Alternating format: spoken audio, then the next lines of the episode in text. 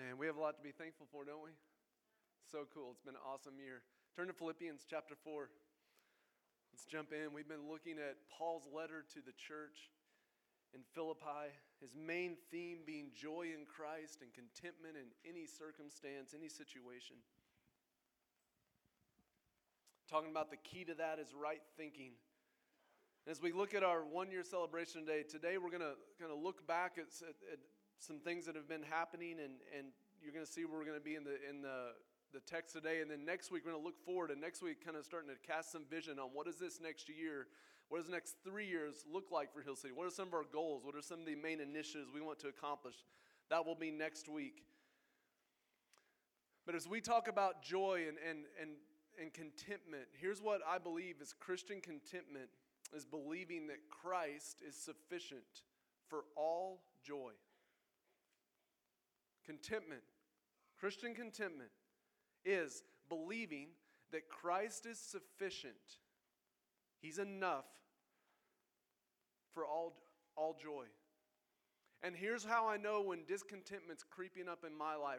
When I start to say things like, when blank, then I'll be happy. When I make a little more money, then I'll be happy. When my kids get a little older, then I'll have joy. Discontentment. So if contentment is that Christ is sufficient for all things in for me to have joy, then discontentment is when blank happens, then I'll have that joy. And maybe the, the way you um, measure your contentment is your life of how many if then statements you're making. If I could just blank, then I would be content. Here's what we know contentment is rare. And contentment has to be fought for. It doesn't happen. There's no contentment angel in the Bible that's going to come and just drop fairy dust on you and all of a sudden you can be content. Contentment has to be fought for. I've, I've had moments in my life, seasons of great contentment. And I've had other seasons where I believed if blank, then I would be content. Contentment must be fought for. But it's worth the fight because everyone in here, I think, would say, I want to live a life of joy. And so, Paul's book to this Philippians is his recipe for joy. It's right thinking, it's understanding that in all things he can be content. It's his recipe for joy. Paul's going to add another element to contentment today, to joy, pursuing joy for our lives. He's going to add another element to that, and that is generosity. And so today, Paul's going to talk to this church about money and about being generous. And he's going to overflow with thanksgiving for this church that was generous. So we're going to talk about money today. No, I'm not afraid to talk about money. Um, as you can tell from this year at Hill City, we're going to step into places that, that uh, could be controversial. But here's what, we, here's what I believe if we don't talk about certain topics, we're unintentionally saying the Bible has nothing to say about that topic. So that's why we talk about depression and why we've talked about homosexuality, we've talked about racial reconciliation.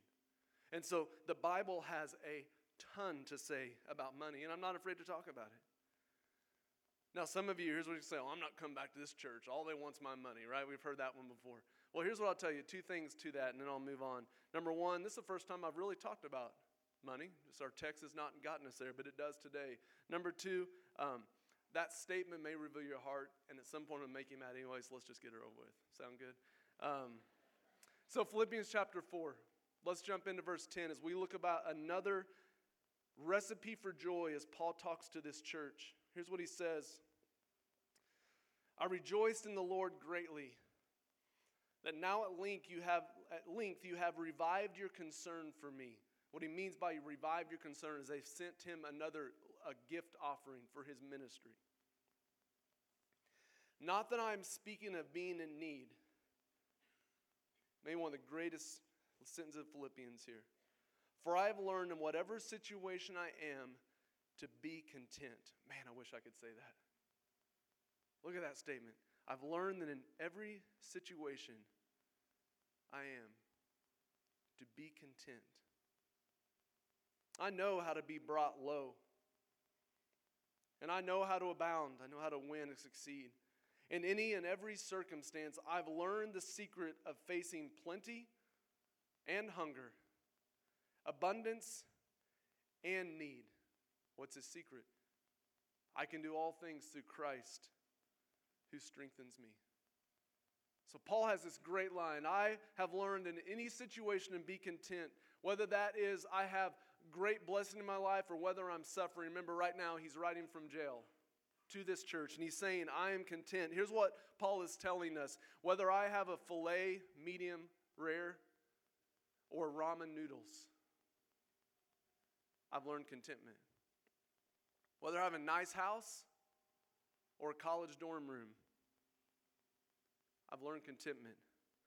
Whether I'm single or whether I'm married, I've learned contentment. Whether I'm having a, a, a, French Bordeaux wine or I'm drinking box wine from Aldi, I'm content. That's what he'll say. He's learned the secret. Whether he has plenty or whether he has little, I've learned the secret in all things. Whether he's vacationing to the beach or he goes to Branson. Right? Any other kids go on vacation in Branson every year? That was me. Yeah. Brad and I were both there. We, I don't know if we ran into each other, but our families were always there. I've learned the secret to being content. Verse 14. Yet it was kind of you to share my trouble. And again, he's talking about this gift they sent. And you Philippians yourselves know that in the beginning of the gospel, when I left Macedonia, when I left you, no church entered into partnership with me in giving and receiving except you. He's like, listen, when I left on my journey and I left you guys, you were the only church that jumped in and helped support me. But again, Paul's like, it's okay. I learned contentment. I had some hunger because of that, but I'm okay. Even Thessalonica, you sent me help for my needs once again. One of the greatest marks of a gospel centered life is generosity.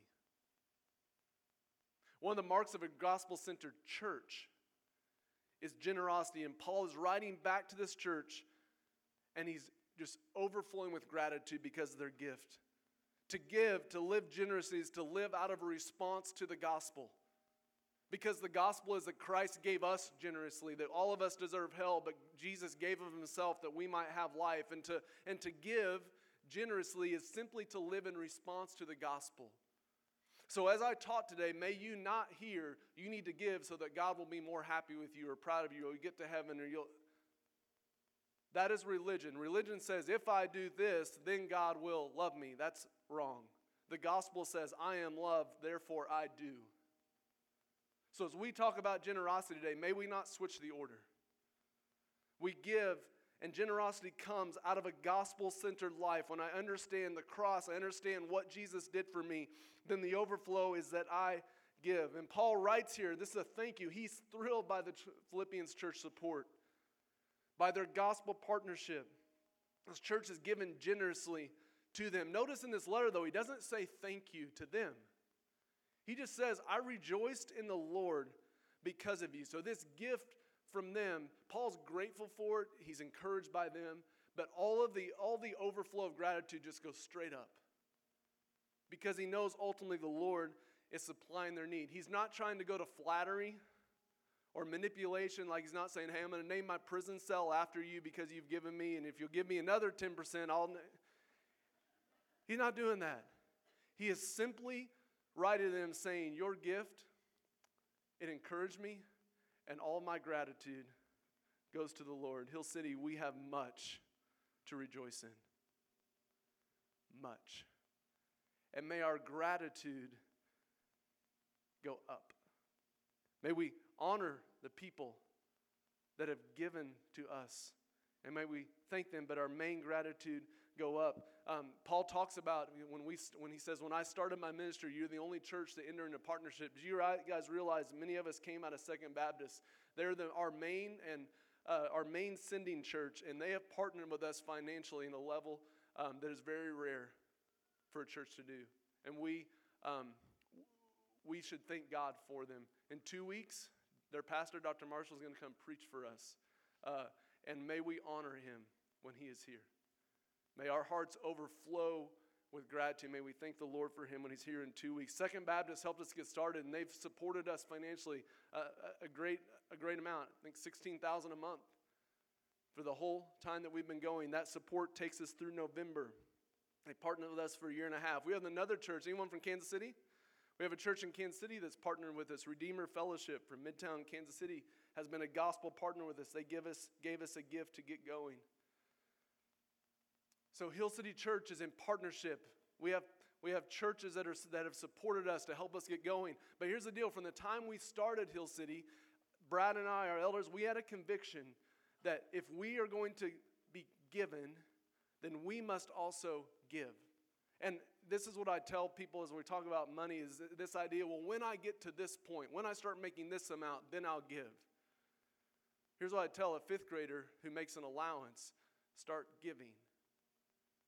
And so, from the time we started Hill City Church, our conviction was we must give. So, this year in 2017, we're going to give 11.5% of our budget away, of our money away. It's going out. Amazing thing. We have, uh, because we believe one of the greatest marks of a gospel centered church is generosity. So, this year, we have church partners, uh, church planter that we have supported.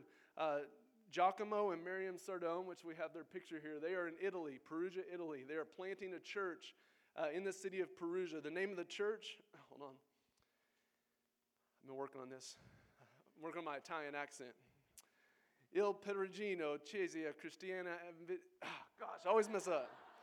Il Perugino Chiesa Cristiana Evangelica. I know, I know that you guys know Italian like that was terrible, okay? Here's what it means a Christian evangelical church of Perugia. So we, for this whole year, have been sending them money once a month to plant a church in an unreached area. So the city that they're in is about the size of Springfield.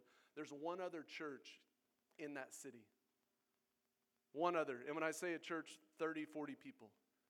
They've jumped in there. They've started seeing people come to Christ. They have a congregation of maybe 40 to 50 people. So we sent them um, an offering, a, a gift offering. We do it every single month. One of those months, they opened the letter, saw our check that we'd sent them, and their hearts were overflowing with gratitude. And they sent me a little video, and we're going to show that to you real quick. Hi from Perugia. Hi. Uh, hi from our living room uh, here in Perugia. Our small, ha- nice house. and we want to make this short video uh, just to say thank you. Thank you so much.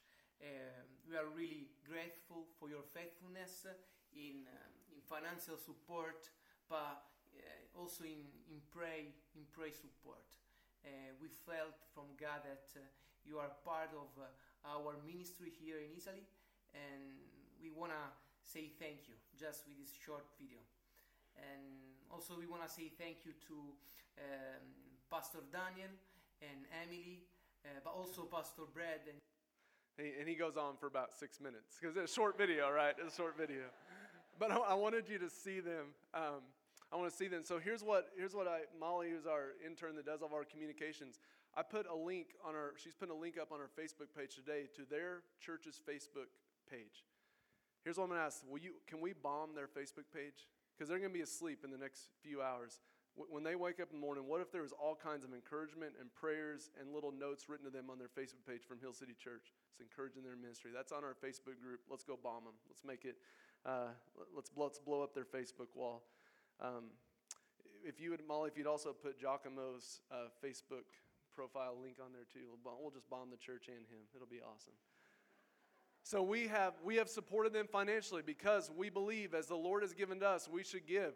Now, here's an exciting announcement I have. So last week, Michael, one of our elders, him and I went to New York to meet with a church planter there that's in uh, that's in up. I know this looks like the next GQ uh, magazine, but it's not.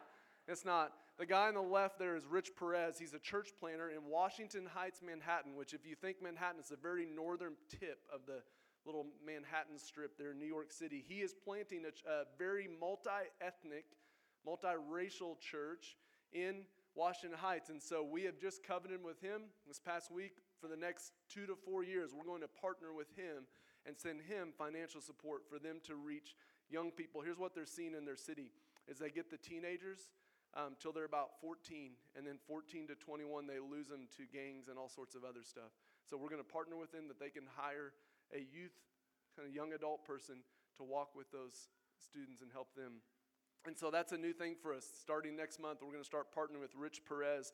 Uh, I, our plan is to bring Giacomo and Rich here in this next year that, so that many of you can meet them. We can hear them uh, preach to us.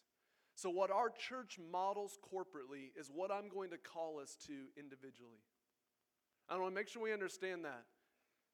What our church does corporately, we give 11.5%, and honestly, our goal is in the next couple of years to make that 15, 20, 25. We want to make that even more. Want to give way more away in Springfield.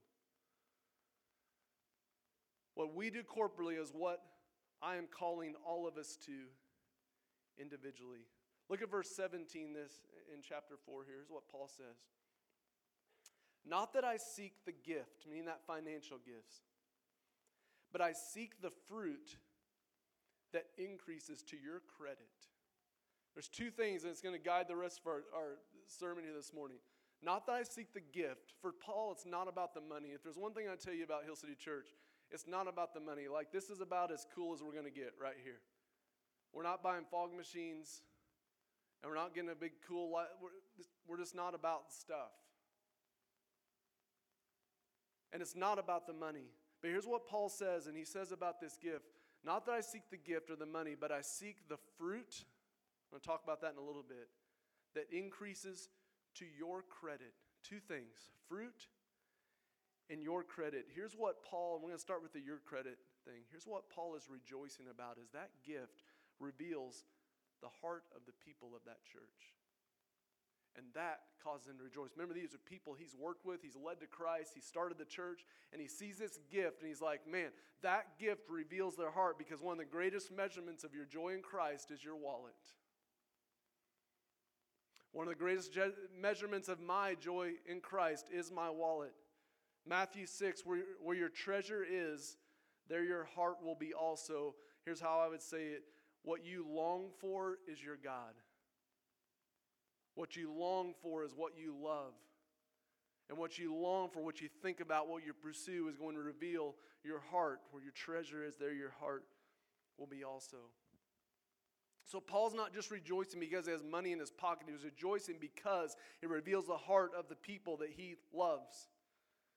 So he says, This gift is to your credit, meaning it reveals to me what you're made of because he knows we live towards what we love.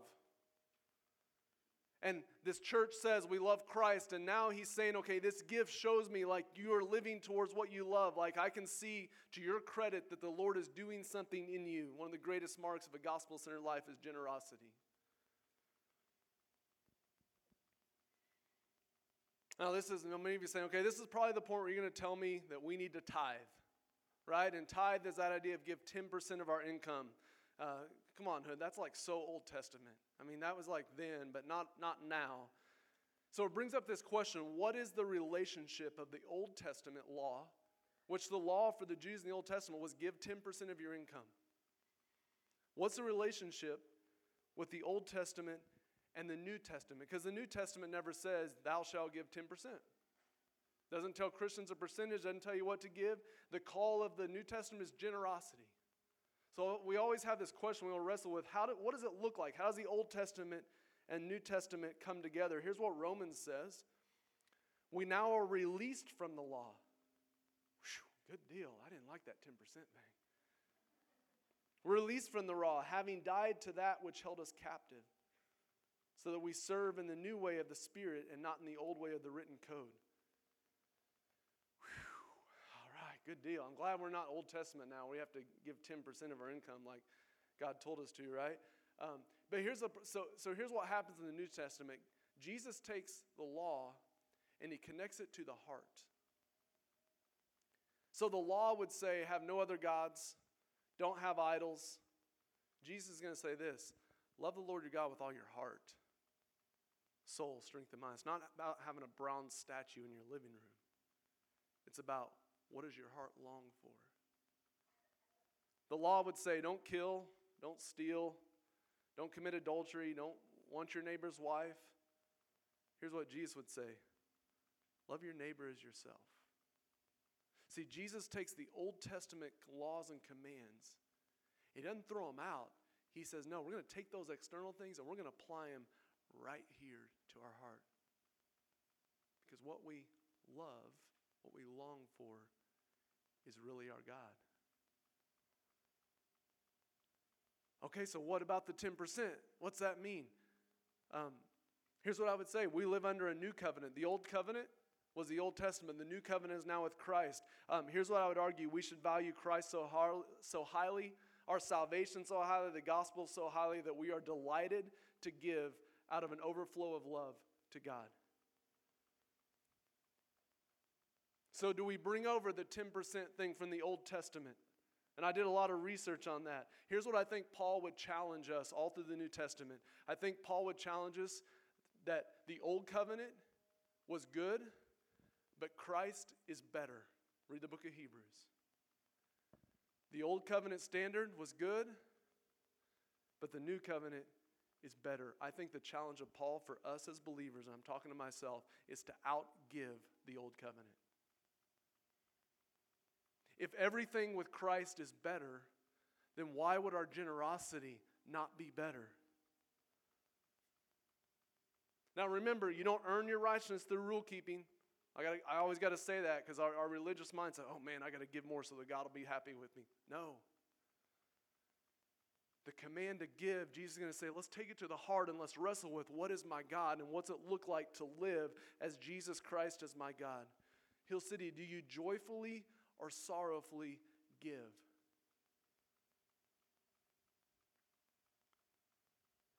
Well, I can do I can do two percent. That didn't that didn't really cost me that much. You know, the Old Testament says ten, but now in the New Testament I have grace. I can, I can just do two. Parents, do you treat your kids' birthday present like that? We just had my daughter's birthday.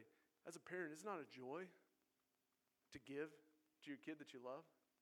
We delight. It's not like, oh gosh, Aaron's birthday's coming up. Emily, we got to get her something. What's the minimum we can? How much do we spend on Ellie? What's the minimum we can? No. Like we love our kids most of the time. And we want, we want to give to them. 2 Corinthians 9, 6, here's what Paul says. The point is this, which is really funny because sometimes it's hard to know what Paul's point is. But he's going to tell us here. The point is, is this Whoever sows sparingly will also reap sparingly. Whoever sows bountifully will also reap bountifully. Each one of us must give as he has decided in his heart, not reluctantly or under compulsion. I want you to know my goal today is not guilt. I have zero motivation for guilt. Not reluctantly or under compulsion, for God loves a cheerful giver. And God is able to make all grace abound to you so that you, so that having all sufficiency in all things at all times, you may abound in every good work. God is not after sorrowful duty rule keeping. God is after generous hearts that overflow in love and gratitude. He's about the heart. And what I believe about generosity, what I believe about generosity, reveals what I believe about God. When I do discipleship with people, I always, I always draw this little graphic on a piece of paper. Um, I always ask them, do you have to wrestle with the commands of the Bible? Do we have that little graphic that has arrows on it? The commands of the Bible, do you believe the commands will lead you to joy or will lead you to sorrow? So I always start them off easy. Do not kill. How many of you believe if you follow that command not to kill, your life would be more joyful? Please raise your hand. Come on, you're making me nervous up here. Yeah. I hope someone's like, I don't know, I'm still deciding on that one, right? Come on. It will lead us to joy, right? Or do I believe, man, if I don't kill someone, or if I kill someone, uh, my life would be better, right? To follow the command of God and not kill would lead me to sorrow, right? That's an easy one. How about this? Um, forgive. The command is forgive. Would my life, would I have more joy in my life if I learned to forgive? Or would forgive lead me to sorrow? Ultimately, with everything, we have to put it through this rubric. What do I believe about the commands of Scripture? Generosity. What I believe about generosity believes or reveals what I believe about God. Do I believe the call of generosity will lead me to joy or will that lead me to sorrow? Paul's argument in Philippians is one of the secrets to joy is generosity. We have to decide do we believe it? Do I believe the Bible? Royce is my small group leader, our city group leader that we go to. He had a great um, talk one day and, and talked to us, and here's what he, he, he told us. He said, We need to ask ourselves do we believe that God is one who gives, or do we see God as simply one that requires? I've been wrestling with that for a, a month or two since he said it. Do I see God as someone who gives, meaning he gives all things to me? He told Eve, Adam and Eve, this whole, everything is yours, all of it. All of this garden's yours except for one thing. Do I believe that God is a God who gives, or do I believe that God is a God that requires obedience because he likes to punish his children? Because Satan said to Eve, Did God actually say you're not supposed to eat? See, Satan's trick was to get Eve to believe that God just requires obedience because he likes to see you suffer. Hill City, do we believe the command of generosity will lead us to joy or will lead us to sorrow? So the new the model of the New Testament, we don't have 10% in the New Testament. In the New Testament we have joyful, sacrificial generosity. We're not governed by percentages. We're governed by the gospel and an overflowed heart that comes out of that. Here's what Paul says in 2 Corinthians 8 about, he's writing to a Corinthian church, but he's writing about this Philippian church we're studying. We want you to know, brothers, about the grace of God that has been given among the churches of Macedonia. That's the Philippian church. For in a severe test of affliction, their abundance of joy, there's that word, and their extreme poverty. Do you see that? Joy and extreme poverty have overflowed in a wealth of generosity on their part. That's such a twist in words. I would think it would say, in their abundance of joy and their extreme wealth, they have overflowed in great generosity. No. In their abundance of joy and their extreme poverty, this church had nothing. These people had nothing. But yet they overflowed in wealth and generosity, for they gave according to their means, as I can testify, and beyond their means of their own accord.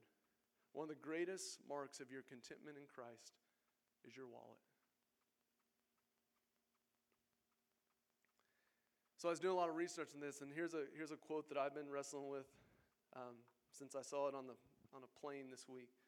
It's by John Piper. Here's what he says A middle class American who's only giving 10% is probably robbing God. And I'm not saying like, Ugh, pointing my finger at you, I'm like, ooh.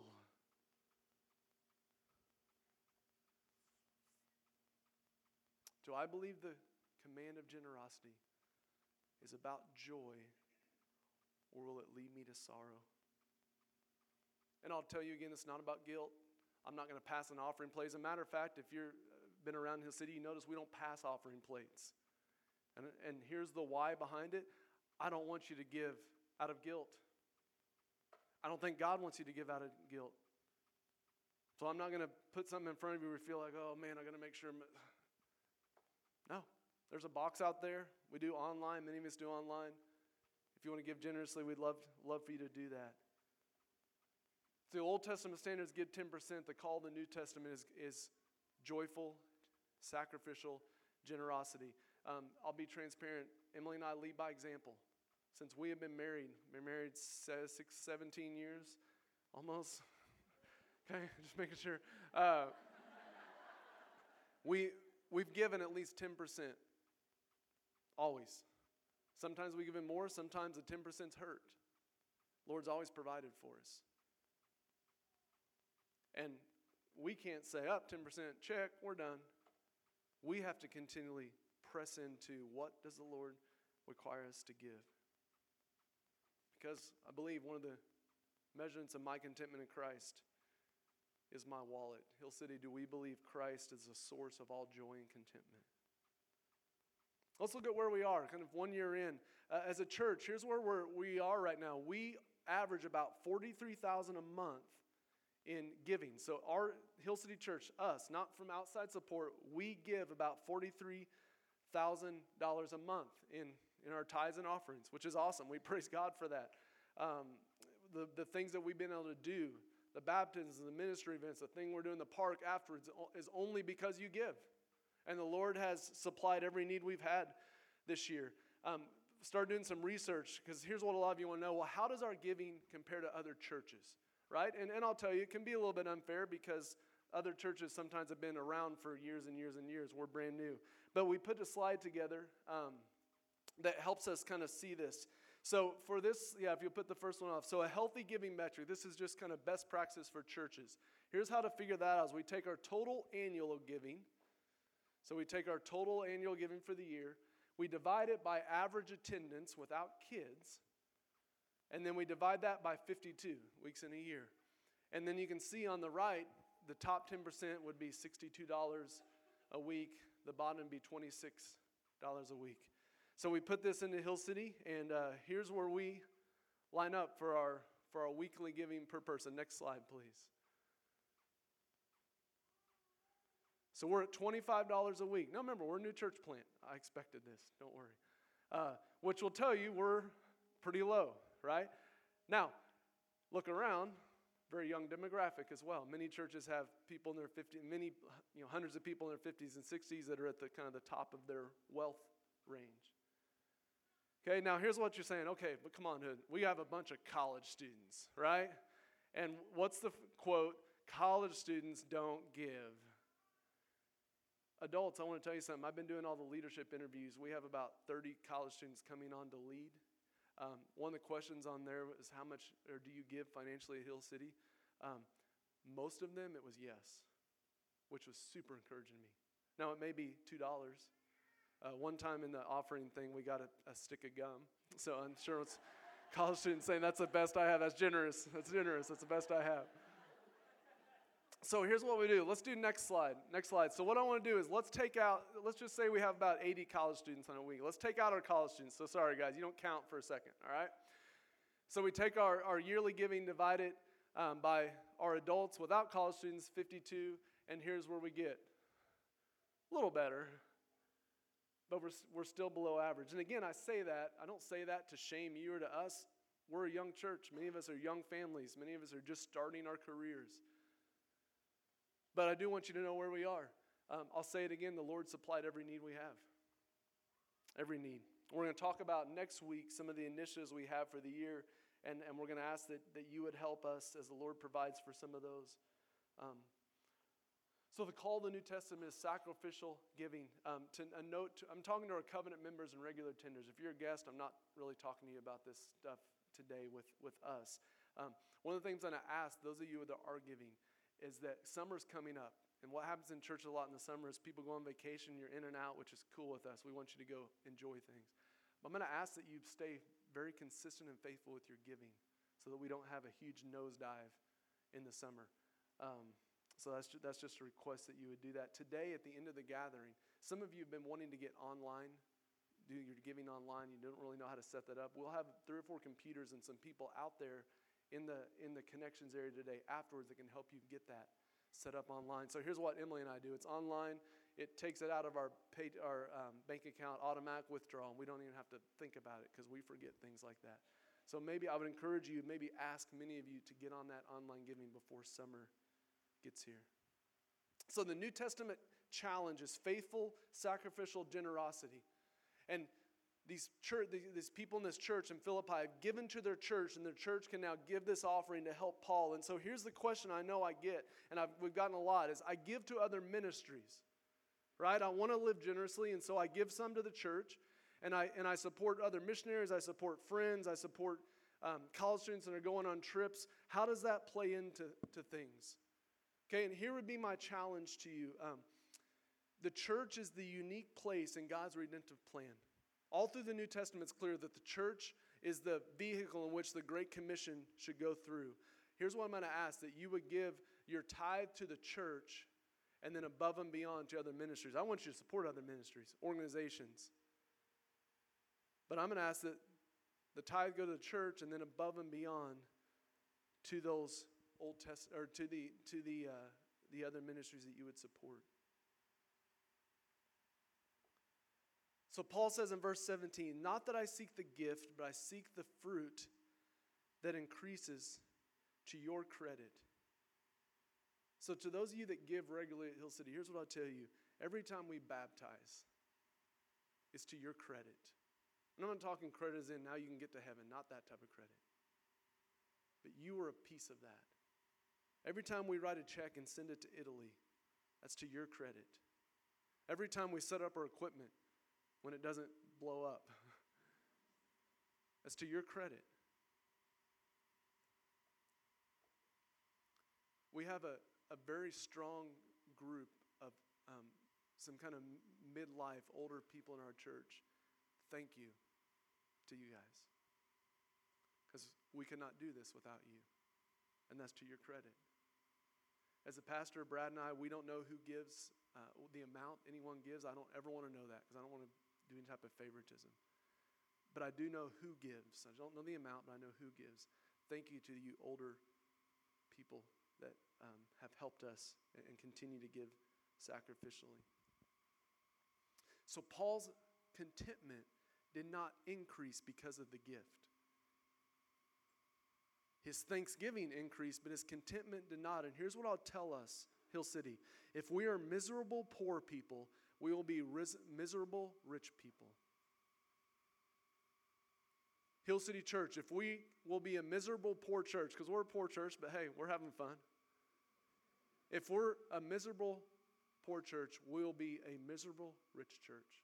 Like we get some big sugar daddy come in here and write us a big old fat check. If we're miserable, that will change nothing. We'll just have cooler stuff.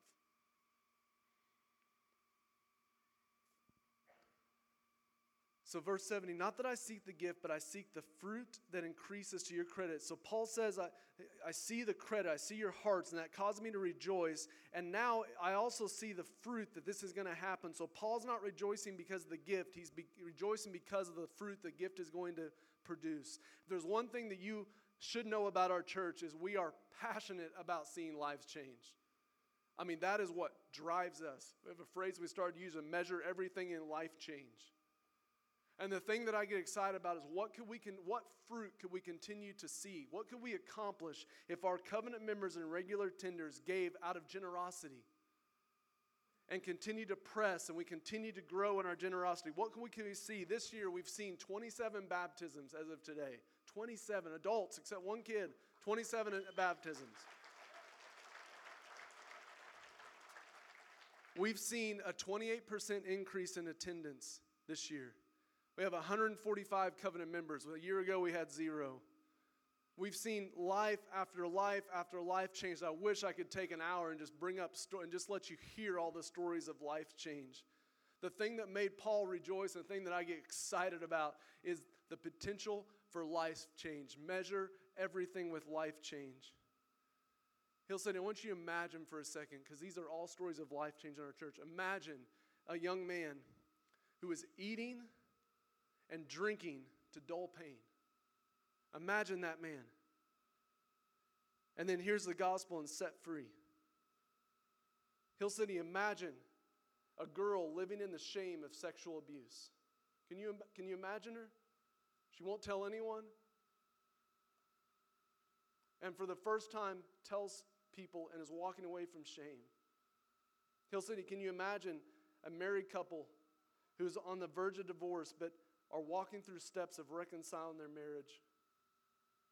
City, can you imagine a single mom who, for the first time ever, took the step of jumping in a, a city group and is in community for the first time ever?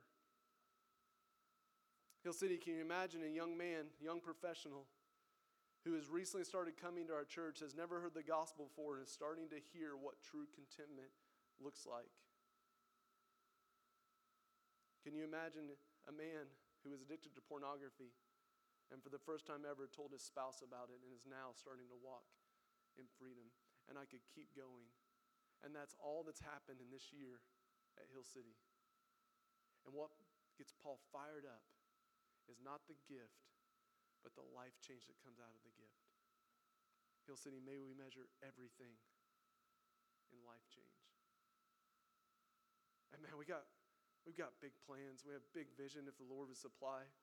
Uh, churches tend to overestimate what they can do in a year, but they tend to underestimate what God could do in 10 years. What could God do in 10 years as we continue to give sacrificially and share the gospel?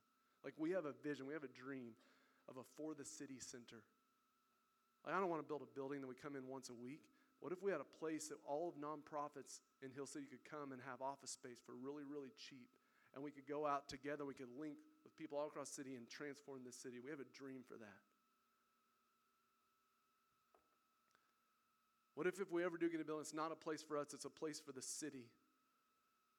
You guys see the, anyone see the uh, KY3 article this week about the church that bought the Palace Theater? Anyone see that? So a church just bought the Palace Theater over on Kansas Expressway, and the, the the residents of the palace area are signing a petition saying, We don't want this theater turned into a church. Okay, and here's what I'll say that reveals Springfield doesn't want another church building. They're saying, We got enough. And I would say, Yeah, I agree with that. What if we lived different and said, We want a place for the city because we love this city? What if, as a church, we continue to give generously and we continue to give more away, if what if next year we can do 15%? If what if next year we can do 25? What if one day in 10 years we could give 50% of our money away every single year? What could the Lord do?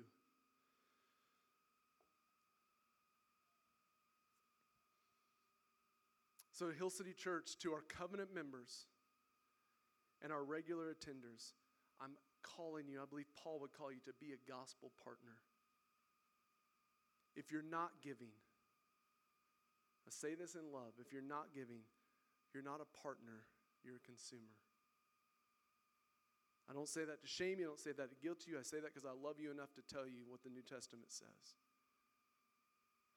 Hill City members, regular tenders, may we step up of an overflow of love and give as Christ has given to us. Here's what we say all the time um, the gospel meets you where you are. And that includes a, a guy that was that's strung out or a girl that's, that's uh, hopping from guy to guy. That includes that, but it also includes a businessman who has a lot of money, has kept it all for himself. The gospel meets you where you are. Don't hear, well, I've got to fix these things so then I can get to God. No, the gospel meets you there, but the gospel is going to tell us all to open up our lives and be generous. Maybe the reason you're giving is because you're like strapped financially. And maybe just the first step for you is getting a budget. Here's the cool thing talk to me. We've got like four or five financial advisors here in our church who would love to sit down with you and help you work through some things. We want to serve you and help you. May you become a gospel partner. Here's my challenge singles, college student singles. I mean, I said over the next couple weeks, you look at your budget, budget and you start praying and you decide in your heart what the Lord would call you to give generously and you commit to it. And you go regular and faithful. Married people, here's my challenge to you uh, that you have a couples, you and your spouse get together the next week or two, and you look down at your budget and say, What does it look like for us to give out of an overflow? If you have been giving to Hill City, thank you. I'm going to challenge, may you reevaluate and see what has the Lord required you to give. Again, at the end of the gathering today, out in the atrium, there'll be a place where you can get set up for online giving. They can help you with that. But here's what it all comes down to. Let me bring it back as we close do we believe, what do we believe about God? Do we believe the commands are for joy or to live as He has called me? Will that lead me to a burden? Do we believe that obedience brings blessing? Obedience brings blessing. Hill City, as we receive communion, may we understand that our righteousness is not obtained through what we give. We've been given righteousness, we receive righteousness. But today, as we receive, may we give in response. Let's pray.